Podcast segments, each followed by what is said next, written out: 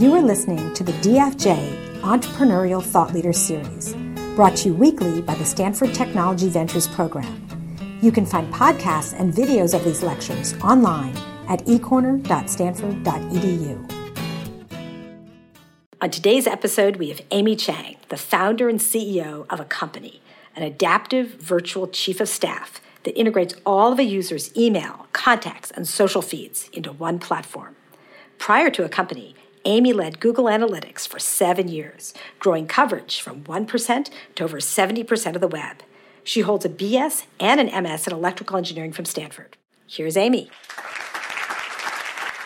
Now, when you were back here uh, for the master's as well, and even in your undergrad time, tell me a little bit at that point. Uh, you know, what was the entrepreneurial environment like on the campus? Were you always kind of aware that you were interested, maybe someday, in working at a startup or founding something, or how did you find that here on our campus? I don't think it was like it is today. I mean, it's um, much more kind of widespread and pervasive, even in mainstream media today, to be an entrepreneur and to pursue those opportunities. And I think in 99 and 2000, um, and Ravi, you can correct me if your perception is different. I don't feel like it was quite as, as pervasive. And so for Double E in particular, many of us would go into hardware companies right after school. It wasn't really as much of a thought process to say, oh, you know, let me start my own. And it wasn't until, you know, 12, 13 years into my career that I thought, hmm, I, I might be interested in doing that. And I don't think I would have had the confidence coming straight out of school. So kudos to those people that do, because it's it's such a great experience. You know, we've even some of our faculty have done research over the years on sort of Stanford alums, and, and the number of them that really very high percentage that end up in startups or early stage companies. Uh, was there? Did you ever feel any pressure to be in a startup, or do you see that? And we sometimes hear that from students now, like you know, am I going to go work for the right company? Should I be starting my own thing? Well, I hear that all the time from either candidates or folks we're kind of mentoring, right? And people feel a lot of pressure. They feel like, oh, if I don't take advantage of the opportunity now, when am I going to have this opportunity again? And I, I think it's something that has become a pressure that, that folks feel. But I will say this, you have plenty of time and decide when it's right for you to start something, decide when it's right for you to join something because a career is a very long-lived thing. And often it's very serendipitous. And, um, people always ask, oh, so did you have a 10 year plan? I'm like, I don't even have a two year plan, let alone a 10 year plan. Let's take it six months at a time, people, because, you know, it's crazy out there. So you just kind of take it, uh, take it as it comes, right? And analyze each opportunity in the framework of where am I now and what do I want most immediately and what do I want next? You know, you're advisor to firms as well. Do you see sort of those pressures play out in the? I'm sure you get a number of people pitching you an idea or, or coming to you just to spitball something and things like that. Do you sense in the in their pressure where does that come from? Does it sense of keeping up with the Joneses here in the area, or do you think it's just some internal driver that they have that they have to do that? I think to have gotten here in the first place, there's a you're very motivated and very strongly driven, and there are things that you wanted out of you know your life and your career and there are things you wanted to learn. And that bar is high right? So you see you know the person in your dorm kind of deciding to start something or you know half your graduating class let's say from cs deciding to go to startups of course it gives you internal pressure. I don't see how you would be human if it didn't give you a little bit of internal pressure. But that doesn't mean you have to go that way. It just means you know you take a step back and you recognize oh i'm feeling this pressure. Where is it coming from? Right you were an early member of the Mayfield program and things like that. Uh, how did you discover it, and what, what was attractive to even to the idea of it? Because it was pretty early then; it didn't have a, the reputation maybe it has now. Yeah, it. Um, so I knew two or three people who had been in the two classes or three classes before me, and they just raved about it. Um, and it, they said it was basically life changing, which it changed my trajectory as well. I wouldn't have gone to McKinsey straight out of school if not for for Mayfield, and so after hearing about it from these two, three people, I think it was Steph Hannon um, and a couple others, I kind of thought, okay, well, I'll just I'll go take a look and I'll interview, and if I get in, then I'll I'll think about it and I'll decide, and if I don't, then you know, then I won't. But uh, then you know, luck had it, and it kind of went from there. From the, and it's a few years back to, to reflect on a little bit, but are there things that from that educational experience, because it's somewhat different than just a, a very standardized class, uh, that you still kind of carry with you or, or kind of things that came out of that you say, you know, that kind of has stuck over time?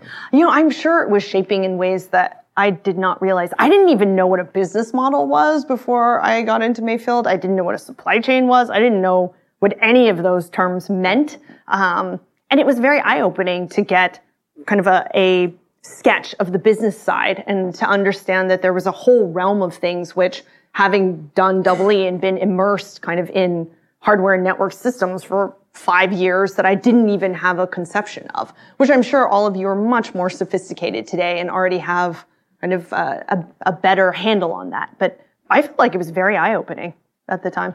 It's interesting. We've we've had the pleasure at our program of working with students from all over the country at different universities, different contexts. a lot of students internationally, which is quite interesting too. The dynamics of it. But one thing that always seems to hold up is students are in the midst of this experience, which is so formative, and uh, there's so much to do. I mean, it's an opportunity-rich environment. I don't actually know a Stanford student that's not sort of overextended in some way. Uh, whether it's classes or activities or clubs or something, you know, there's always seems to be there's a little bit more to add to the plate at the buffet. Yeah. Um, you look back on that now. What do you wish you had spent a little bit more time doing? Uh, what if you could refocus or reallocate that time now? What would you have spent it on? I I think I would have been more deliberate about spending time uh, with those people that I sat in class with that I thought, oh my gosh, that person is smart, right? Or that person seems so crazy capable. I would have spent more time building my network even then because those are the people who you know 20 years from from when you've graduated have gone on to do some amazing things and you have the opportunity they're literally sitting two tables down from you right now or they're across the hall from you in your dorm and so when you find someone that is a little bit fascinating or just a little bit kind of you feel like oh there's some chemistry here i would carve out time for it because you studying and you know doing kind of all your problem sets and and um, everything that you need to do, all the obligations that you have. Of course, you you want to do well, but I would carve out an hour or two every week or two to find somebody new who you thought was interesting and make the time to actually get to know them. Because you'll see later, 5, 10, 15 years out, they will have done amazing things and you will be glad you took the time. So clearly, that's an excuse to just pass, pass on the problem sets.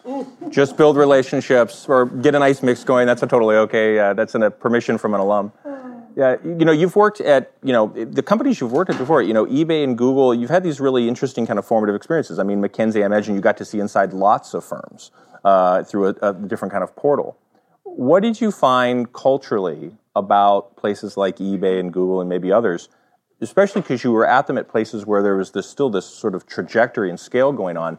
Culturally how are those cultures similar and, and what did you learn from those two? Well i'll share a practical story because i think a lot of you are going to decide on summer internships or you're going to decide on jobs within the next couple years. So one thing that i was found helpful when i was leaving ebay i had offers from yahoo and from google and the thing that I, I did that um, I think really helped me make my decision, because at that point in 2005, Yahoo and Google were still neck and neck. Obviously, the story has changed since then, but back then they were still pretty pretty comparable in many ways. So they won't let you in the building because there's security, but they will let you sit outside. They can't stop you from sitting outside. So I went and sat for two hours outside of Yahoo, and I sat for two hours outside of Google, and I watched people's faces because I wanted to understand how are they interacting with each other? What do they look like when they're talking to each other? What do they look like when they're walking from meeting to meeting? Do they look happy? Do they look as if they want to be there and they want to talk to each other? And I just wanted to see what I could discern about the environment from watching people interact with each other as they were, were doing this and going about their day. And I think that was what made my decision more than kind of anything else. Because um, at the time, Yahoo was willing to pay more. They were willing to give me a team. They were willing to do stuff that Google just wasn't willing to do. But there was something visceral about how Google felt to me when I was on the campus and watching people's faces. And so I would advise you, if you're going somewhere to interview, go early. They can't stop you from just sitting there and observing while um, nobody knows kind of that you're a candidate yet or that you're there for anything. And just watch and see what you think and how you feel about it. Because that gut instinct call, um, I think you'll find as the years go on that it should be heated at least fairly often. That's a great story in the sense of actually being able to pick up any kind of environmental factors. So often people come into an interview sequence and they have no understanding of it except outside of this room, and it feels pretty isolating. And don't you give a true sense of it? I actually like to sometimes when I'm there for board meetings at Procter and Gamble or Cisco, I'll just sit and work for an hour or two before kind of the board meeting starts because I, I want to get a feel for how things are feeling and to take the temperature. That's really fascinating.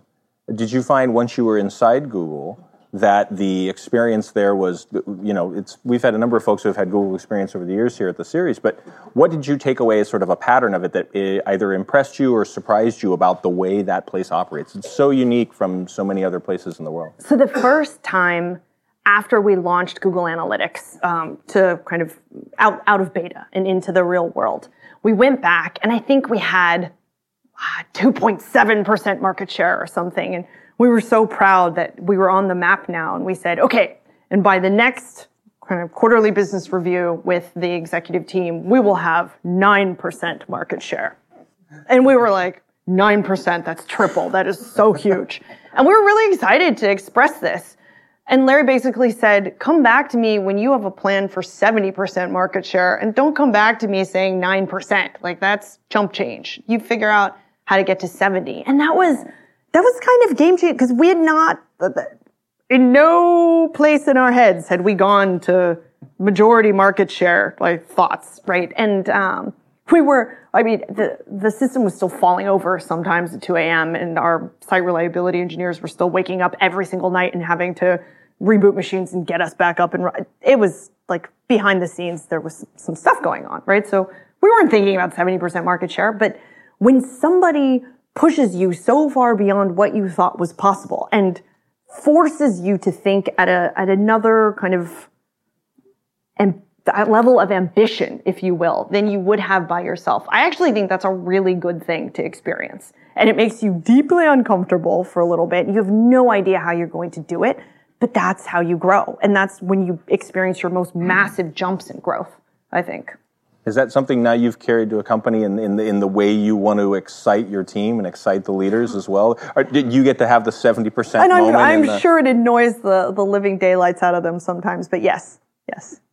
Do you find folks uh, push back against it, or do they seem confused by it? Like, how do you guide leaders that, or people you're grooming to really kind of the leaders inside the firm? So, I, how do you get to that? I think you are explicit ahead of time to say, I'm going to set the expectations at a place where I don't expect you to always meet them, but I expect them to be high enough to where you push yourself into the yellow, where you're not in the green anymore, where you're completely comfortable. You're not in the red where you're so stressed you can barely see straight, but you're right there in the yellow where three out of five days, you're going to learn something totally new that you did not know in the morning when you woke up. And by the end of the week, you will have gotten further than you thought you would have gotten on Monday morning when you first came into work. That's a good week. That sounds a lot like the description of the life of an entrepreneur in general, kind of living in the yellow. Uh, how do you, you know, is it, is it, are people, you find people you've worked with that are constantly in the red and they're, they're under the gun all the time, and then there's other folks kind of slow rolling it in the green, if I'm understanding your scale there. How do you, how do you find the right balance for yourself as an individual, as a leader, running a whole group in that way? I, I there are some weeks when, you know, things are in the red. So, Cisco and Procter and Gamble had board meetings back to back one week, um, and it was that was a little bit of a crazy week, and it'll happen again in December. So those weeks are a little stressful, but you just you you deal with it, and then um, yeah, you you keep going, and not every week is red. So that's the good part, right? How do you would you describe Accompany's? Wait, can I ask a question? Please. How many of you here feel like you operate in the yellow now? where you're challenged enough to, to where you don't know everything you need to know for that week and how many of you feel like, you know, that's a, a, a place where you're operating now, where you're in the yellow? Okay, that's fantastic. This is the beauty of Stanford, right? Is most people are operating in the yellow. So if you do feel like you're in the red and you're drowning a little bit, you just saw the other people who are in the yellow. Lean on them for help. Because there are, everybody, I think, feels overwhelmed sometimes and like they're operating in the yellow. Even people who look perfectly polished and put together, they're in the yellow. So don't don't feel as if you're isolated there in the yellow. Poke the person next to you, and I'm you know somebody somebody will talk to you about it and feel the same way. So lean on each other a bit when you first started to ask the question, the hands didn't go up quickly, and I was concerned that we're all going to say red. Like I was like, or they are red and they don't want to admit to red, but that's a whole other thing. Yeah. Uh, by the way, guys, if you have a question throughout this, feel free to raise your hand, jump into this as well. Amy and I, am sure, are pretty going to be fine with that as well. Yeah, please ask. We'll have time at the I, end as well, but feel we, free to pop in. Yeah, the whole point is to be useful to you guys. That is the the whole idea. So anything you have, please, please ask it. So Accompany is now about four years old, Yes. roughly. How would you describe the culture? And I, I guess that's the. I guess you could tell me the way you would describe it to a prospective hire, but Yes. or how would you just describe it as the CEO? So the, our number one value, and excuse the cursing in class, is no assholes. Um, and you have to be willing to hire and fire by that, right? You have to be willing to say, oh my gosh, this person is really, really bright and they could be a phenomenal technical talent on the team, but they're just kind of an asshole. So we're not going to hire them. And that's, it's a hard line to, to hold, right? Because it's tempting to say, oh, but they're really, really brilliant. But we, as a team and as a company, have decided that we want to want to work with everybody on the team. That doesn't mean everybody's cookie cutter and the same and et cetera, but it means that people have consideration for other people and respect for other people as they work with them, right? Um, doesn't mean all the same personality type. So there's communication differences, but we don't want somebody who fundamentally lacks respect for other people and doesn't treat everyone as a human being should be treated. So that's the line. And then I actually think Reed Hastings said something fantastic. I don't know if you guys have seen his culture manifesto. It's it's actually quite good to look at, especially if you're thinking of starting your own company. I think he wrote it four or five years ago at this point, a long time ago, but um, it still has held held up very, very well. And in it, he basically posits that the culture should be real enough and authentic enough, and in some ways gritty enough to repel people, the, uh, the wrong people for that company, as well as attract the right people for that company. And I, I too kind of share that belief, right? If it's all kind of apple pie and, uh, you know, rainbows and, and unicorns, then it's, it's not real enough to be, be kind of strong enough and um, cohesive enough to both attract and repel. Which I think the culture, you should be honest about what you are and what you are not so that the right people come in and the people who are not going to find it to be a place where they thrive find a, a place where they will thrive, which is not your company. It's an interesting concept in the sense of, uh, you know, some people come into an interview situation and I think it's a one way street, but it really is this two way, Oh, you know, yeah. I'm hiring you, you're hiring me. Do I want to spend my time here? Yep. Have you had situations where uh, you, maybe you've done your best to set up a culture that they can clearly sense a signal about where they should be? Uh, maybe they sat outside for two hours before, maybe they picked up a little thing. Um, how do you, have you had a situation where you've hired somebody, it's clearly not uh, as advertised, Yep. uh, perhaps on the individual once they're inside there, because they just really wanted to get inside the company. Yeah. Um, how do you manage that? Is it just as quickly as, as possible? humanely Emily, as you possible? can, but you have to let them go, right? Because the effect that they have on the rest of the team and the other members of the team that are working so hard to create a place where kind of people want to be is it's not a good effect. So I think that's your job as a leader to figure out when is it time and to do it in as fair and as humane a way as possible, right? And if you can help them understand what they are looking for as well and what's going to suit them, well, all the better. So I've referred people who haven't worked out for us into other companies. Like there was someone who was better suited to be at Google um, than they were at a startup, at any startup. They just they wanted a lot of structure, and that's it, a startup just isn't the best place for extreme process and, and structure, right? So we found her a place at Google. That's terrific.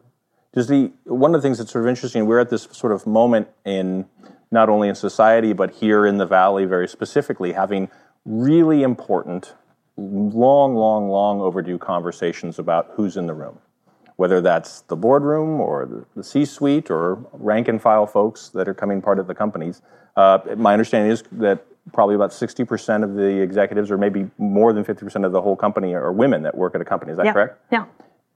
How did you build that in, uh, or was that just picking the most talented people, or do you guys have tactical things you do to make sure you're getting good balance in the teams that end up working for you? You know, it's funny. We didn't actually do anything that deliberate or different. Um, I think when one of the founders is female and the CEO is female, that helps, where people feel like, oh, I would probably be welcome to interview there. I'd probably be welcome in the environment there. Um, and I think it it builds on itself. So having the female role models, whether in the executive suite or on the board at each company, I think it actually is important because who's going to talk to you during your interview? Who's going to answer those questions? Who's going to kind of role model that? Yeah, uh, we care about diversity here. We we care about diversity of thought, diversity of gender, diversity of race, etc. So, I yeah, I think that's extremely important.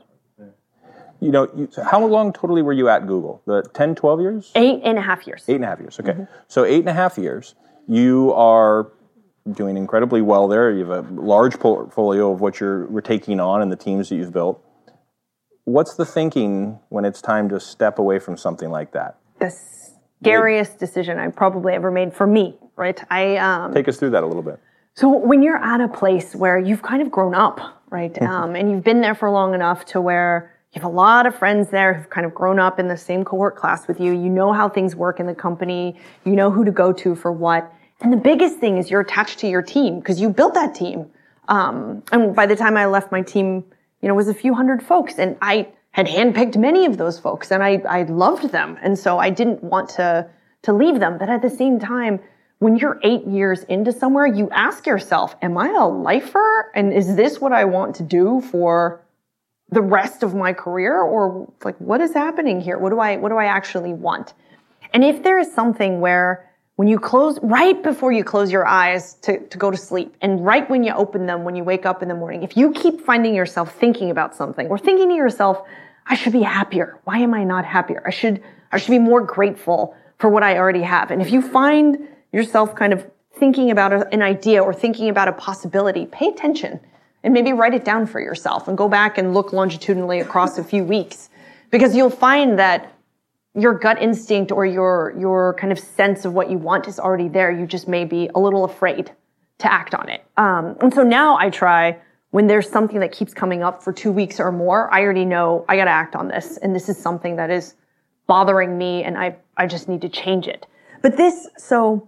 I probably woke up at 2 a.m. two, three times a week for a couple months before I finally decided that I was going to resign. And then they, they made it hard to resign. It's a fantastic place, right? Um, and it was, I think, my husband who finally said, "Okay, you have already made up your mind. You need to stop waking me up, and you you already know what you're doing. So just go in, let her know. You'll you'll do it well. You guys will still be friends, and it'll be fine, right?" And um, yeah, I finally I finally went in and uh, just resigned, and it was it, I didn't end up resigning right then. It took another six months, but um, that was the beginning of the process. So I have since learned if something is in there for a couple weeks, I got to pay attention to it. It's eating at you. It won't Yes. let you go and things Yeah. like that. So, uh, how long after Google did you go, spot the opportunity that you're pursuing now, and, and take us through a little bit of like what you saw and, and why you'd want to dedicate uh, so much of your life to it? So my co-founder, um, I met at Google two weeks in to to coming to to starting Google, and he is an MIT CS PhD. He won the ACM his year. He's amazing, and he's just a great human being. Um, and he had just gotten citizenship, and so we were celebrating it. and We were at dinner, and he basically turned to me and he said, "Do you still want to start something together?" And I kind of went, "Yeah, I would love that." And he's like, "Okay, I'm ready." And that way he's very understated. So he's like, I'm ready. And I kind of meant, now you're ready? And he's like, yeah, I'm ready. So we both decided within a few weeks after that to, to leave and to start this. Um, and then we got very lucky and got a 5 million seed and just started. So that's kind of how it happened. He just, it was time.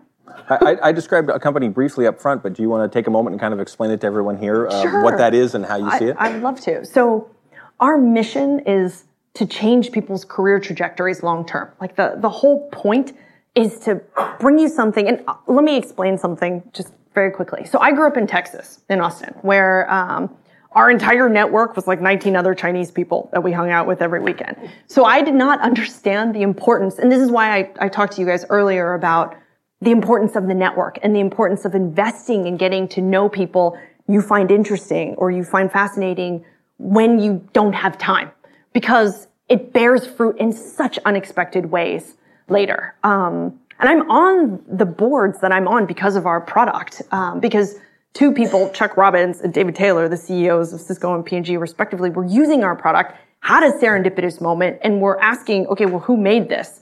That's how I ended up on those boards. Um, and the exec headhunters were using our stuff. So anyway, long story short, um, I, I guess the point is, so I didn't understand the importance of network when I came to Stanford. Only probably five years into my career did I get it.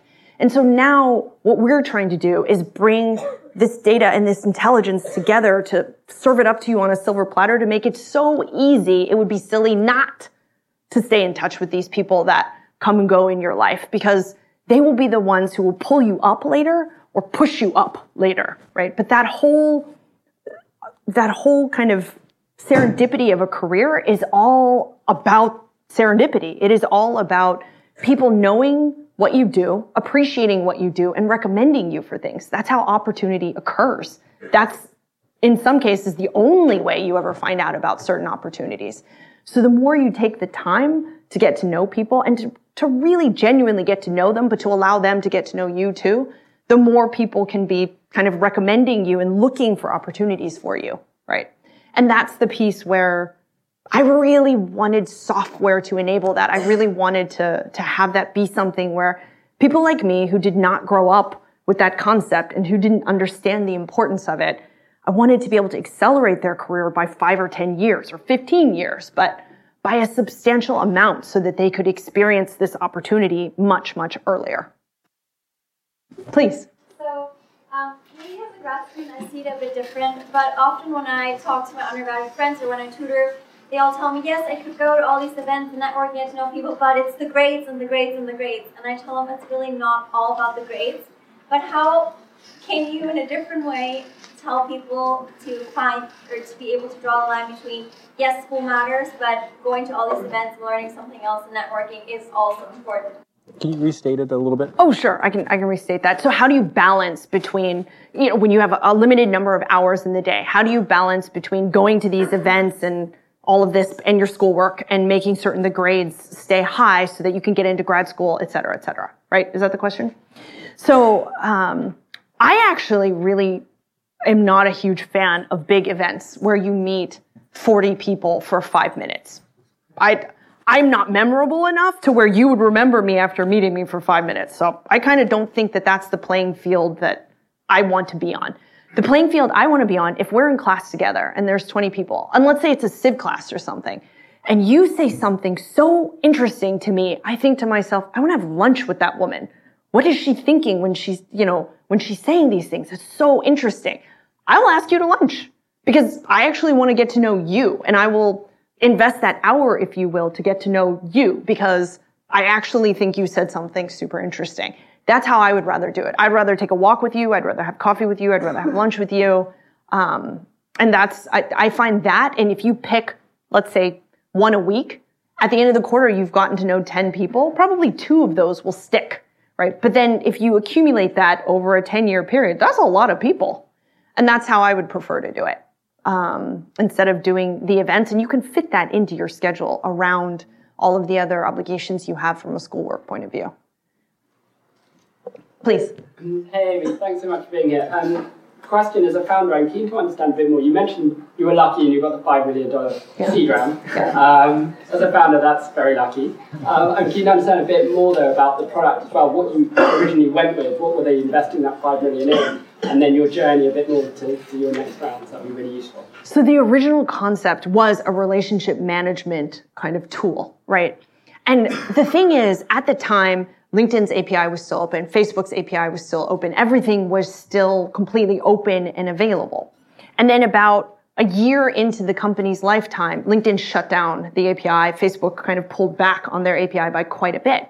And we had a big decision to make, whether or not we would create the data platform ourselves.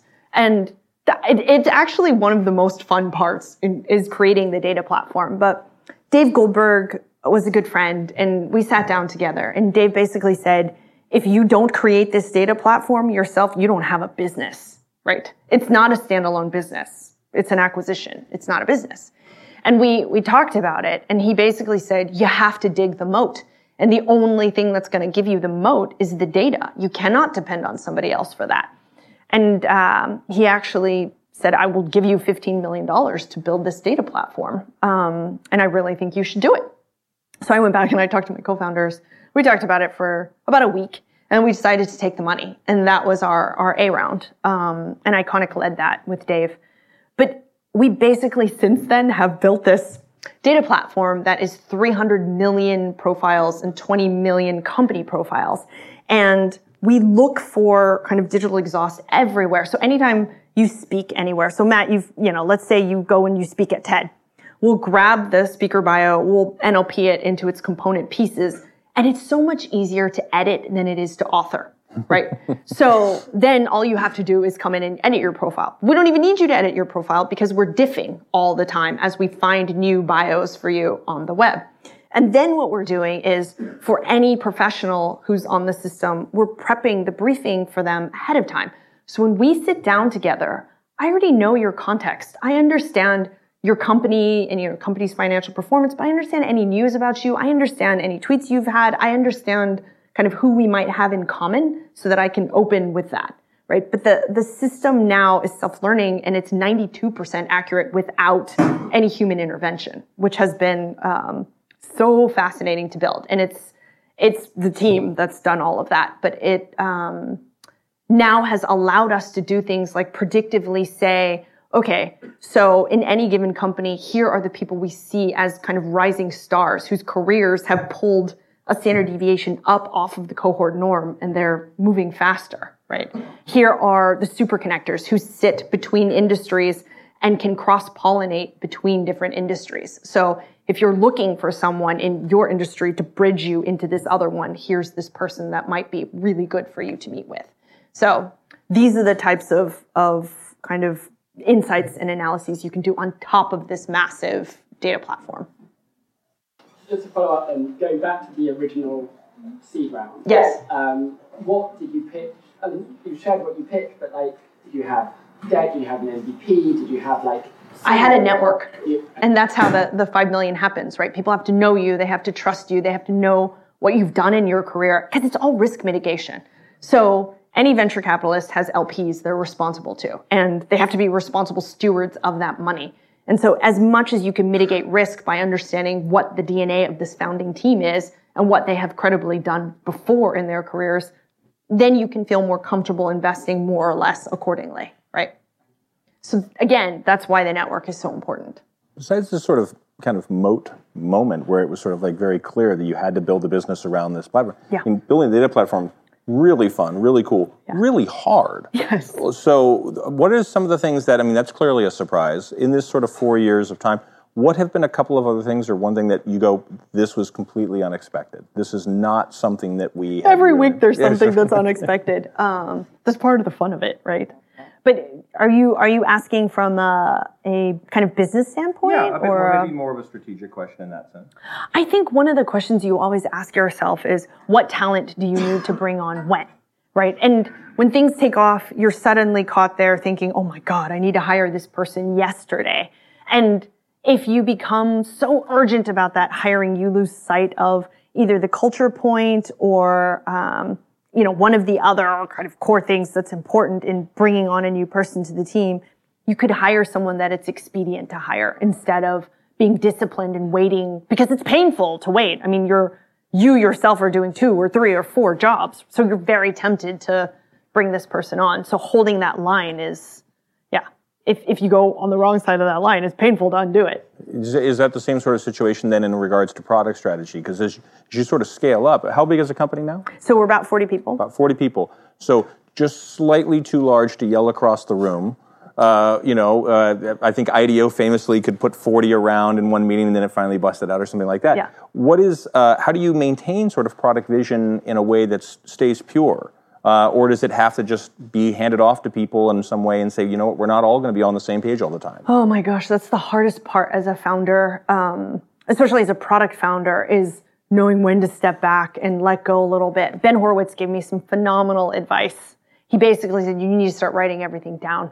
You can't expect things to be transmitted just by um, talking anymore. You're going to have to start to be more formal about it and start to write more down and be more disciplined about it. Um, and I think it was very good advice. I'm still working on that, um, but I think it was very good advice. When you look at sort of then the competitive landscape, uh, I mean, what what is even about? Uh, you know, there's just the pure love of the of the technology on some levels too. What is exciting to you about artificial intelligence, just generally as a field? Because that really is, you guys are in there in a, in a specific space.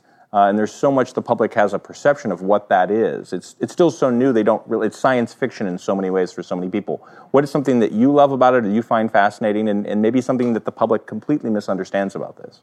I I think the scale that you can achieve and um, uh, the experimentation uh, and kind of the unexpected results and being able to automate so much and have it have it just cost a lot less to do things that are are very far reaching and scaled has been a, a, serious pleasure as a founder because you spend less money after kind of you get things tuned the right way and things are able to to run by themselves right? It it's much more cost effective to do something massive like build a data platform. Um, there there is a competitor which I think they have five six million um, profiles in their their stuff and it costs them a dollar to two dollars to generate each of those profiles because they have to do a lot of it manually.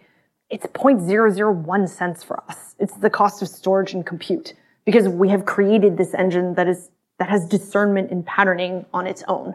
So um, that's the the scale you're able to get has been fascinating. That seems like a very strong uh, network effect in your favor. uh, are there, do they, are there a possible acquisition at some point for talent, uh, especially at that kind of cost? That's pretty challenging uh, yeah. as a thing. You know, uh, part of this is also as a startup founder, there's this move now, and I think this has changed a lot in the last 10, 20 years. You know, this sort of older idea of, well, you know, great job, founder, you got it to this point, time to bring in adult supervision or hire professional operators to do this.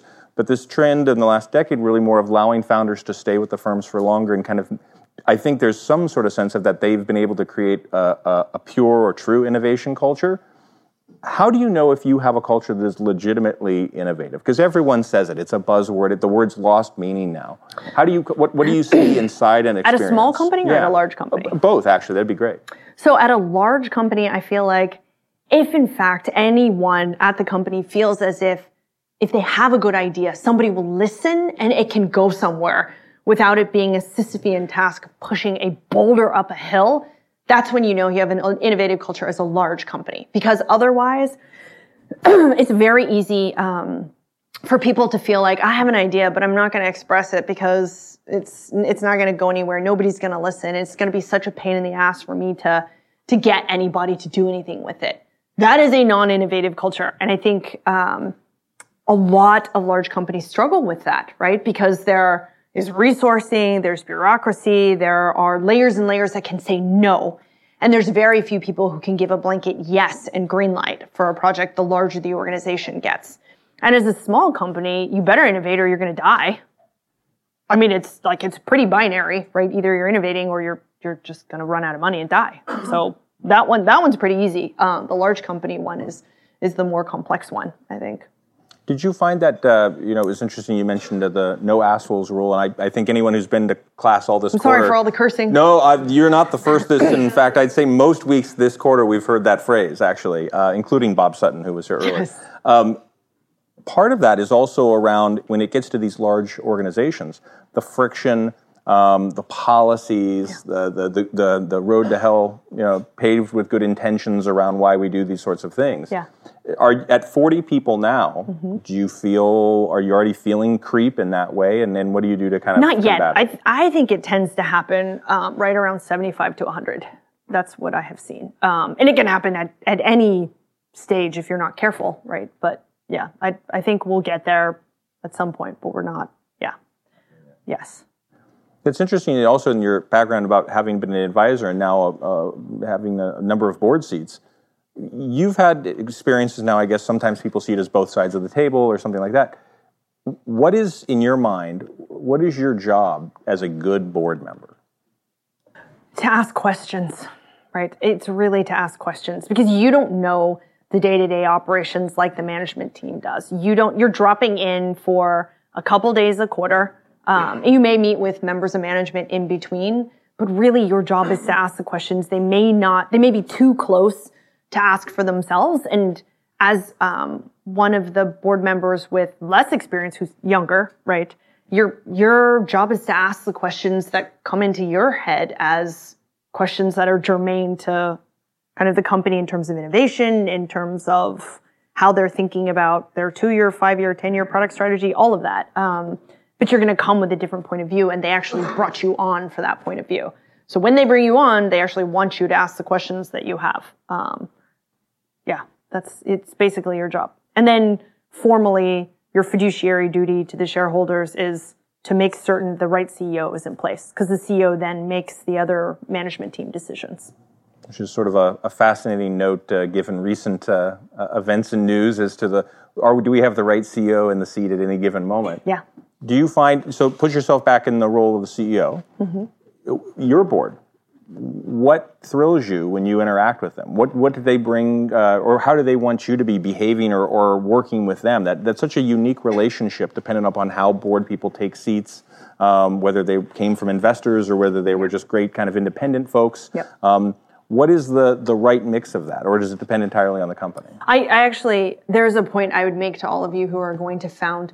Choose your board members carefully because it's a seven to ten year relationship, right? It's a long term relationship. So it's not just the money they bring, but is this the person you want in the boat when the stuff hits the fan? Is this the person you want to, to be seeing every, you know, month to two months across the table for seven to 10 years? Do you like this person enough to do that? And, um, I, I think the weekend before taking the term sheets for our seed round, I actually called 26 CEOs because I wanted to understand what did it look like when you failed with this investor? What did, what did their face look like then when things were not going well? Did they stay with you in the boat? Did they abandon you? Did it, did it get ugly? How did it look?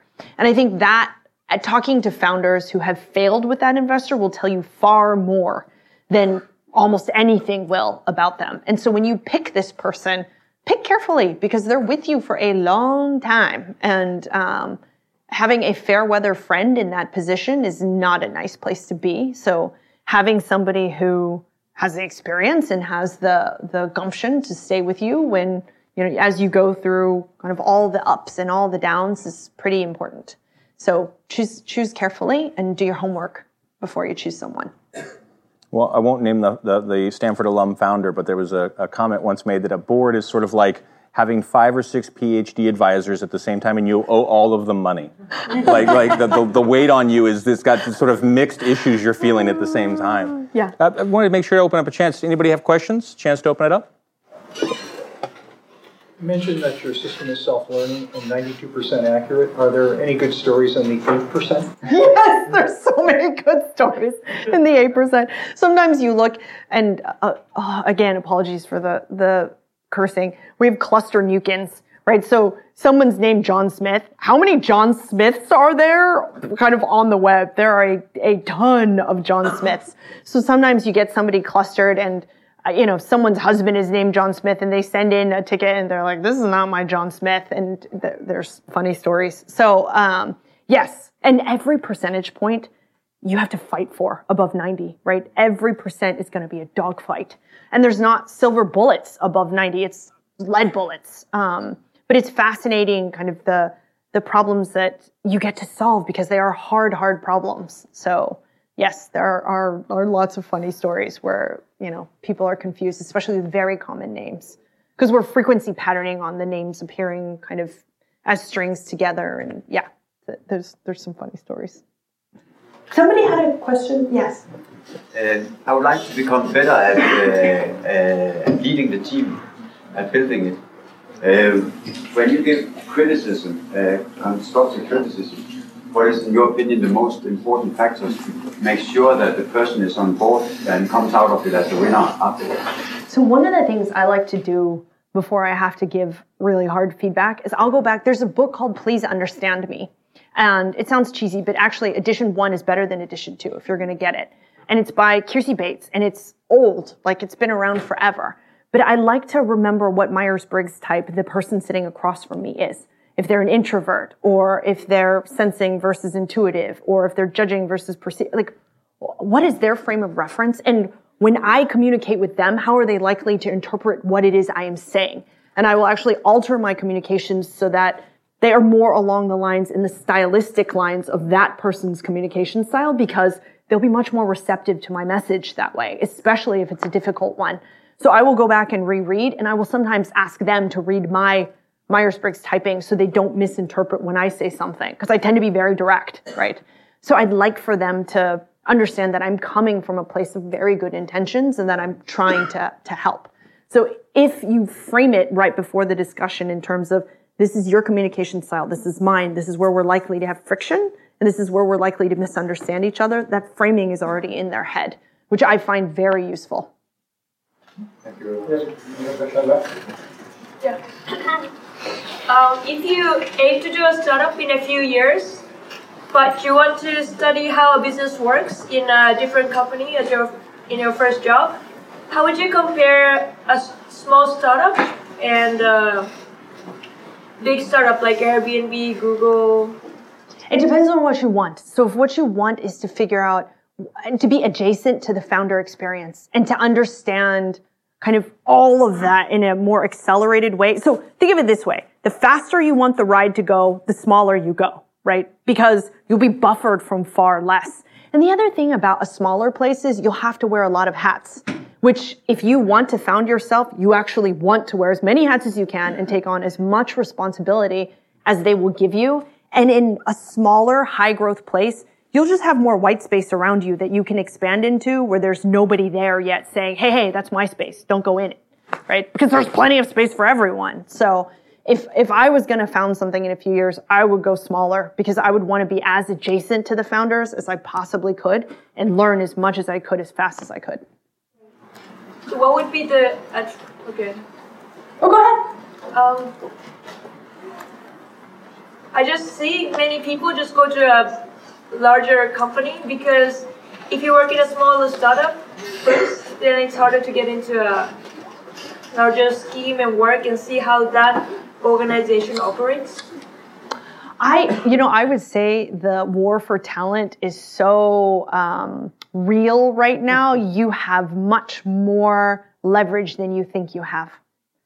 Much more leverage. And um, don't be afraid of what doors will close when you choose something. You would be surprised how life works if you work hard and people understand kind of your impact, what, what doors open up that you never would have expected. So focus on this next closest step and knocking it out of the freaking park for this step because doors will open that you never expected as you do that. Every step of the way, just knock it out of the park. People will see it, they'll recognize it, and they'll start talking about it, and things will just happen from there. I mean, you're hiring all the time. Oh, we're hiring you, all the time. You see, you, you see these folks, the career they would right not here. be. Yeah, well, yeah, we're, we're setting up right now. But I mean, you would not, you would look at a, a, a track record like that and Yeah. see not problems, but see somebody who is wanting to dig in. It's Yes. not, it's not a problem. and you interview them, you sit down with them, and right away you're like, oh yeah, this person is yeah, they're they're real and they're intense, etc. Yeah. Thank you. Oh yes. Yeah, so I know for a lot of network-based uh, sort of like ideas, there's this big like chicken and egg problem, right? Um, Like building your customer base and acquiring that. Um, so I'm just curious for like the first few people that you got on the platform, how did you kind of give them value? Um, like since there were a lot fewer people, right? Like no long value. So we're not a social network. We're the, a data platform with insights on top of it. And so we waited until the data platform was rich enough to your exact point. We waited till it was rich enough to where people like um, Chuck Robbins would find a lot of value in it. And so the second we gave it to them, we ingested their contacts and stuff. And then there was just a super rich news feed right away already, right? And they didn't have to lift a finger. They didn't have to tune the system. They didn't have to connect with anyone or enter anything. It was just all automatic because we were clustering their contacts with the people entities that we had and kind of, you know, creating that feed for them and their calendar and their briefings and all of that. So you didn't have to lift a finger.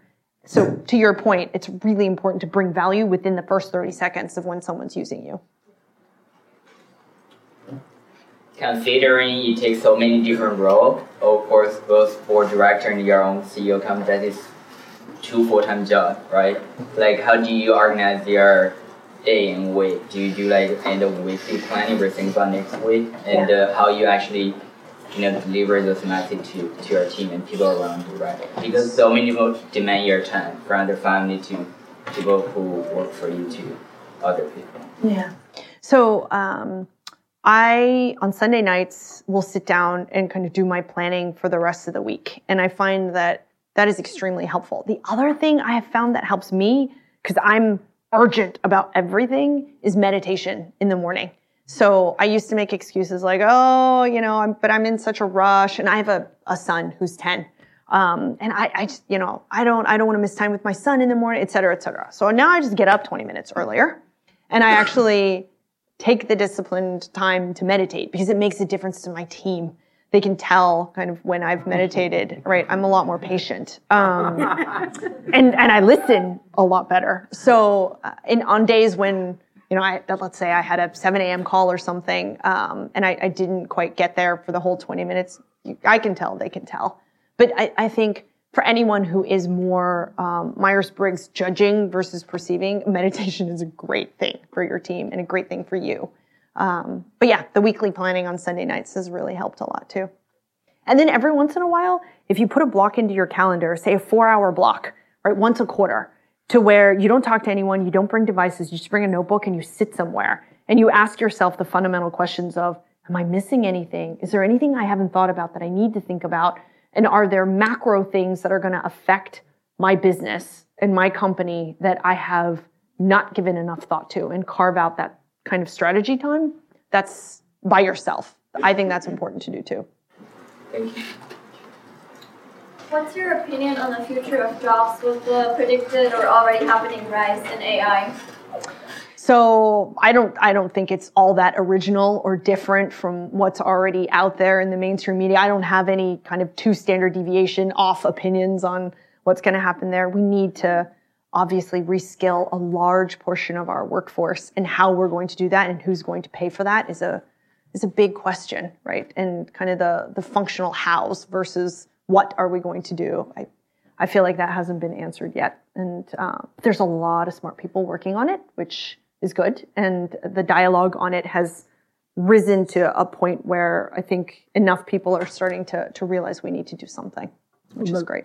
Let me ask a kind of a follow up on that. There's you know this ongoing conversation right now about Silicon Valley, and we are so driven to create new and interesting things, mm-hmm. and then we set them free in the world. And then a couple of years later, we go, oh, we hadn't anticipated that that could be an issue. Yeah. What is the role of companies from an ethical standpoint to build in some ability to uh, prevent against that? You might carry insurance in the in the old fashioned way. It would be a, you know a brick and mortar place. That's where know. integrity and ethics comes into play, and that's it's so hard to regulate, right? And that's where a company's culture comes into play. That's where the integrity of the individuals who make the decision to release that technology into the wild and to, to have thought about it ahead of time and to have tried to understand the implications of, of their actions is so important. But how do you regulate that? How do you, how do you govern that? How do you enforce compliance on that? It's such a hairy, hairy question, right? You, you see it sort of an autonomous and vehicle. there were yeah. some questions over there, so I just wanted please, to make sure that there were a couple of hands raised, I think, over Did here. Did people get? Yeah. Um, so I wanted to go back to what you said about goals. About goals. Oh, goals. So it seems to me like you set really ambitious goals for yourself and the team, um, which is really cool. I try and do the same. Um, but my question to you would be: Let's say we set our goals in the sky and we don't get quite there, but we get close.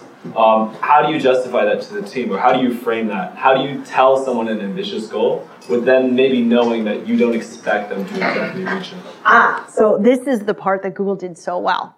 I think the point is to put the ambitious goal that is it, it is so ambitious that our OKRs, the objectives and key results at Google, you only ever expected to get a 0.7. You never expected to get a one. You always only expected to get a 0.7. And people would start gaming the system knowing that, you know, you expected to get a 0.7 and your performance was based on that, et cetera. But still, the, the one would be such an outsized one that the whole point is to force your thinking into a different plane. Um, and then to, to, for the team to work as hard as they possibly can to get there, but for it not to have been necessarily an achievable goal all of the time. And if it were an achievable goal all the time, that would indicate that it's not ambitious enough, right? But then to celebrate when the team does reach kind of the 70% level, to have the judgment to know when to celebrate and to make certain that people uh, feel appreciated for, yeah, what they did. Um, so it sounds like culture and people are so much are, are so important to the success of what you're, you're building today. Maybe equally as important as the, as the technology and AI and the, and the back end. Yes as a startup and as you're nimble and you're going this you're going this uncharted journey, how do you smell and filter for people who have flexible mindset versus rigid mindset yeah. so that you don't get people who come in and stick something into the cogs of the wheel and stop the entire machinery? The best interviewing guide I have seen to test for fixed mindset versus growth mindset is actually by Adam Grant. So he's a Wharton, um, I think, behavioral science professor but you can look it up. And he basically says, uh, don't ask people theoretical questions. Ask them about times when they have actually, let's say, encountered something that was extremely challenging and it felt as if it was, the odds were overwhelmingly against them and what they did. And keep digging and keep asking why, why, why, why, right? And try to get down to their base motivations and what makes them them at their very core. And I think the, the method in which he coaches you, I actually go review this interview guide fairly frequently because I want to remember exactly how he asks the questions. But I would go look at it. It's Adam Grant. Um, but it's a, a phenomenal one because it, just the way he poses the questions puts people in the, the right mindset to express. And then he tells you what you're looking for. Uh, one last question. Who wants last, last take? Anybody? There we go. Let's say you're back in college right now. Yeah. What would you study? Would you still take electrical engineering? I would do CS. I would do CS because the software is eating the world. So I, I would do CS. And I, I would probably do a subspecialty in AI. Well, everybody, thank you. Please help me thank Amy for this wonderful discussion. You have been listening to the Draper Fisher Jurvetson Entrepreneurial Thought Leader Series, brought to you weekly by the Stanford Technology Ventures Program. You can find additional podcasts and videos of these lectures online at ecorner.stanford.edu.